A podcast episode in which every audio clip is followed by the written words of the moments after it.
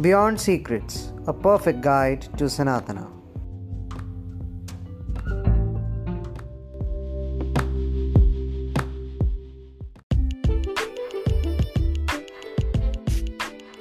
आज हम जानेंगे कि भगवान अजिंता प्रभु कौन है भारत में वैसे तो कई प्रसिद्ध मंदिर हैं पर चेन्नई का मध्या कैलाश मंदिर एक बहुत ही अलग बात के लिए प्रसिद्ध है वैसे तो इस मंदिर में हज़ारों देवताओं की मूर्तियाँ हैं, पर सिर्फ़ अध्यंता प्रभु की मूर्ति की वजह से ये मंदिर प्रसिद्ध है।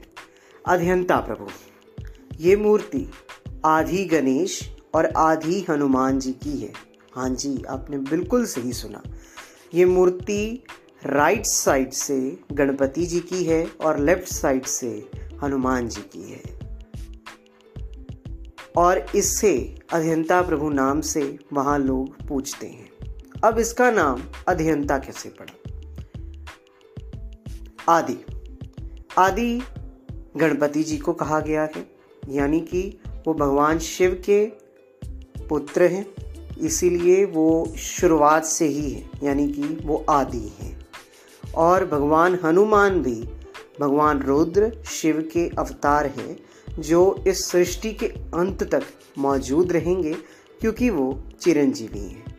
इसीलिए उन्हें अंता कहा गया है। और भगवान गणेश और हनुमान जी की ये जोड़ित मूर्ति अध्यंता नाम से प्रसिद्ध है, यानी कि आदि और अंत एक साथ।